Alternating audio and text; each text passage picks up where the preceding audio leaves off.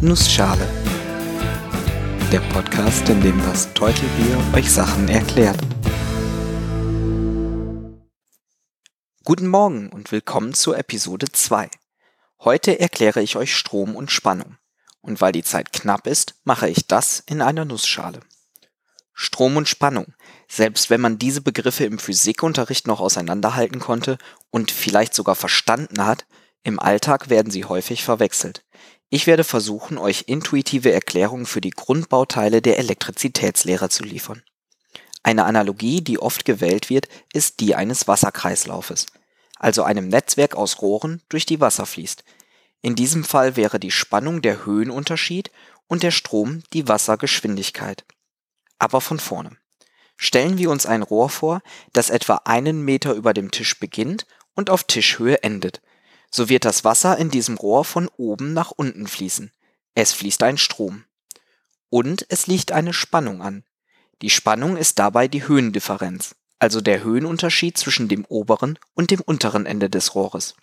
In diesem Fall also ein Meter, obwohl die Spannung natürlich eine andere Einheit hat als Meter. An diesem Beispiel erkennt man aber noch eine weitere Eigenschaft der Spannung. Sie wird immer zwischen zwei Punkten gemessen, in unserem Fall also zwischen dem Beginn und dem Ende des Rohres. Würde ich erst ab der Hälfte des Rohres messen, wäre die Spannung nur halb so groß. Es ist dabei auch komplett egal, wie das Rohr verläuft, ob es gerade gebogen oder sogar in Loopings von einem Meter Höhe auf null Meter absinkt. Die Größen ein Meter über dem Tisch und 0 Meter über dem Tisch nennt man übrigens Potential. Die Spannung ist damit eine Potentialdifferenz. Das Potential braucht dabei immer einen Bezug. Man muss definieren, wo eigentlich 0 ist. In unserem Beispiel also die Tischkante. Vielleicht habt ihr schon mal den Begriff Erdung oder Erde gehört. Dieser bezeichnet oft genau dieses Nullpotential. Alles klar, damit haben wir schon mal den Begriff Spannung erklärt. Sie bezeichnet im Wasserkreislauf den Höhenunterschied von einem Punkt des Rohres zu einem anderen Punkt des Rohres. Intuitiv ist klar, dass dort, wo ein Höhenunterschied im Rohr ist, auch Wasser fließt, vom höheren Ende zum niedrigeren. Dieser Wasserfluss wird als Strom bezeichnet. Stellen wir uns statt Wasser einmal kleine Bällchen vor, dann könnte man Strom als die Anzahl der Bällchen bezeichnen, die pro Sekunde an einer Stelle dieses Rohres vorbeifließen. Strom ist also eine Eigenschaft, die an einem festen Punkt gemessen wird und nicht wie die Spannung der Unterschied zwischen zwei Punkten ist. In der Realität sind diese Bällchen Elektronen, geladene Teilchen. Sehr kleine geladene Teilchen. Strom bedeutet also, dass Ladung an einem Punkt vorbeifließt. Ein hoher Strom bedeutet, dass viele Elektronen in kurzer Zeit diesen Punkt passieren. Ähnlich wie es bei der Spannung egal ist, wie das Rohr verläuft, ist es beim Strom egal, wo genau ich messe. Solange sich das Rohr nicht verändert und irgendwo Elektronen verloren gehen, wird die gleiche Menge an Elektronen am Anfang und am Ende vorbeikommen. Sie können dann ja nicht einfach verschwinden. Ihr ahnt sicher schon, dass Strom und Spannung eng zusammenhängen. Eine große Spannung bedeutet oft auch, dass ein großer Strom fließt. Je höher das Rohr ist, je steiler es quasi gekippt ist, desto schneller wird das Wasser durch das Rohr fließen. Und damit kommt pro Sekunde auch mehr Wasser an einer Stelle vorbei. Der Zusammenhang zwischen Strom und Spannung wird dabei durch den Widerstand definiert. Der Widerstand ist quasi die Form des Rohres. Ist es eng, so wird selbst bei großem Höhenunterschied nur wenig Wasser fließen. Ist es ein weites Rohr, so reicht schon eine geringe Spannung, um großen Wasserfluss zu ermöglichen. Dieser Zusammenhang ist im wichtigsten Gesetz der Elektrizitätslehre festgehalten. Strom ist gleich Spannung geteilt durch den Widerstand. Oder Strom mal Widerstand ist gleich Spannung. Oder der Widerstand ist gleich der Spannung geteilt durch den Strom.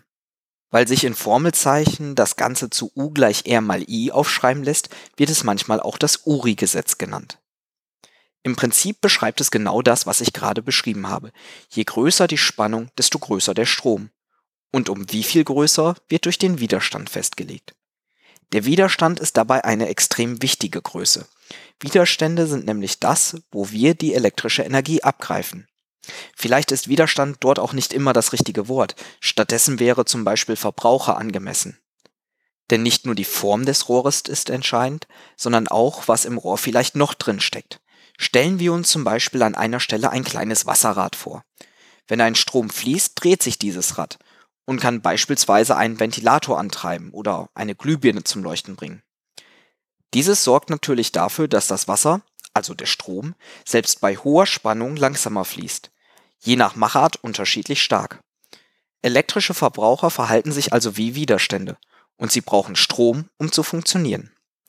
Obwohl wir Strom brauchen, sind unsere Energiequellen oft Spannungsquellen. Üblicherweise ist ein Stromkreis recht langweilig. Stellen wir uns ein Rohr vor, das kreisförmig flach auf dem Tisch liegt. Meinetwegen ist dort auch noch ein Verbraucher, zum Beispiel eine Glühbirne, eingebaut. Da es aber keine Spannung gibt, fließt auch kein Strom und die Glühbirne bleibt aus. Eine Batterie sorgt dafür, dass eine Höhendifferenz entsteht. Wenn wir eine Batterie in unseren Stromkreis einbauen, schneiden wir das Rohr quasi an einer Stelle durch, nehmen das eine Ende und schließen es an ein höher gelegenes Wasserbecken an. Durch den Höhenunterschied, also die Spannung, und dem Wasserbecken, elektrischer Ladung, kann nun ein Strom fließen, der unseren Verbraucher antreibt. Die Glühbirne leuchtet. Jetzt wisst ihr, wie man mit einer einfachen Analogie Strom, Spannung, Widerstand und auch eine Batterie erklären kann. Ich möchte die echten elektrischen Größen aber zumindest noch einmal erwähnt haben. Die Spannung und damit auch das Potential hat die Einheit Volt. Ein Volt hat die Einheit Joule durch Coulomb. Joule ist die Einheit der potenziellen Energie. Coulomb ist die Einheit der Ladung. Spannung ist also potenzielle Energie geteilt durch Ladung.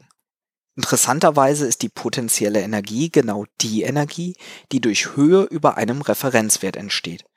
Das passt also sehr gut zu unserer Analogie. Der Strom hat die Einheit Ampere.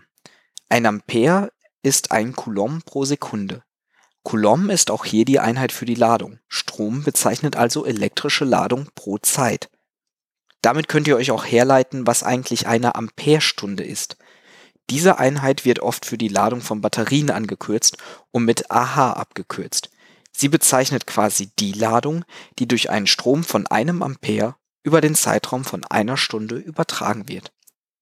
Der Widerstand hat die Einheit Ohm, dargestellt durch den griechischen Buchstaben Omega. Ein Ohm ist das gleiche wie ein Volt geteilt durch Ampere. Diese Einheiten machen Sinn, wenn wir uns die Uri-Formel in Erinnerung rufen. Widerstand ist Spannung durch Strom. Folglich ist Ohm das gleiche wie Volt durch Ampere. Statt Uri-Formel sagen Elektriker und Elektrotechniker oft auch das Ohmsche Gesetz. Damit kennt ihr schon die Grundprinzipien der Elektrizitätslehre. Alles weitere lässt sich daraus herleiten. Ihr könnt ja selber mal überlegen, warum in einer Reihenschaltung von Widerständen, also zwei Verbrauchern hintereinander, an jedem Punkt der gleiche Strom fließt. Oder warum in einer Parallelschaltung, also wenn ich das Rohr an einer Stelle aufteile und später wieder zusammenführe, die Spannung gleich ist, der Strom aber nicht. Ein paar Bauteile fehlen auch noch, zum Beispiel der Transistor oder Kondensatoren und Spulen. Denen werde ich sicherlich mal eine eigene Folge widmen. Ich hoffe, ich konnte euch kurz und knapp erklären, wie man sich einen einfachen Stromkreis vorstellen kann und warum Elektrizität eigentlich gar nicht so kompliziert ist. Ich werde mit Sicherheit in weiteren Episoden nochmal auf einzelne Bereiche eingehen, die hier nur angeschnitten wurden. Wenn ihr Vorschläge oder Themenwünsche habt, meldet euch doch auf Twitter bei @nussschalepod mit 3s oder auf der Webseite www.nussschale-podcast.de. Ich bin das Teutelbier und ich danke euch fürs Zuhören.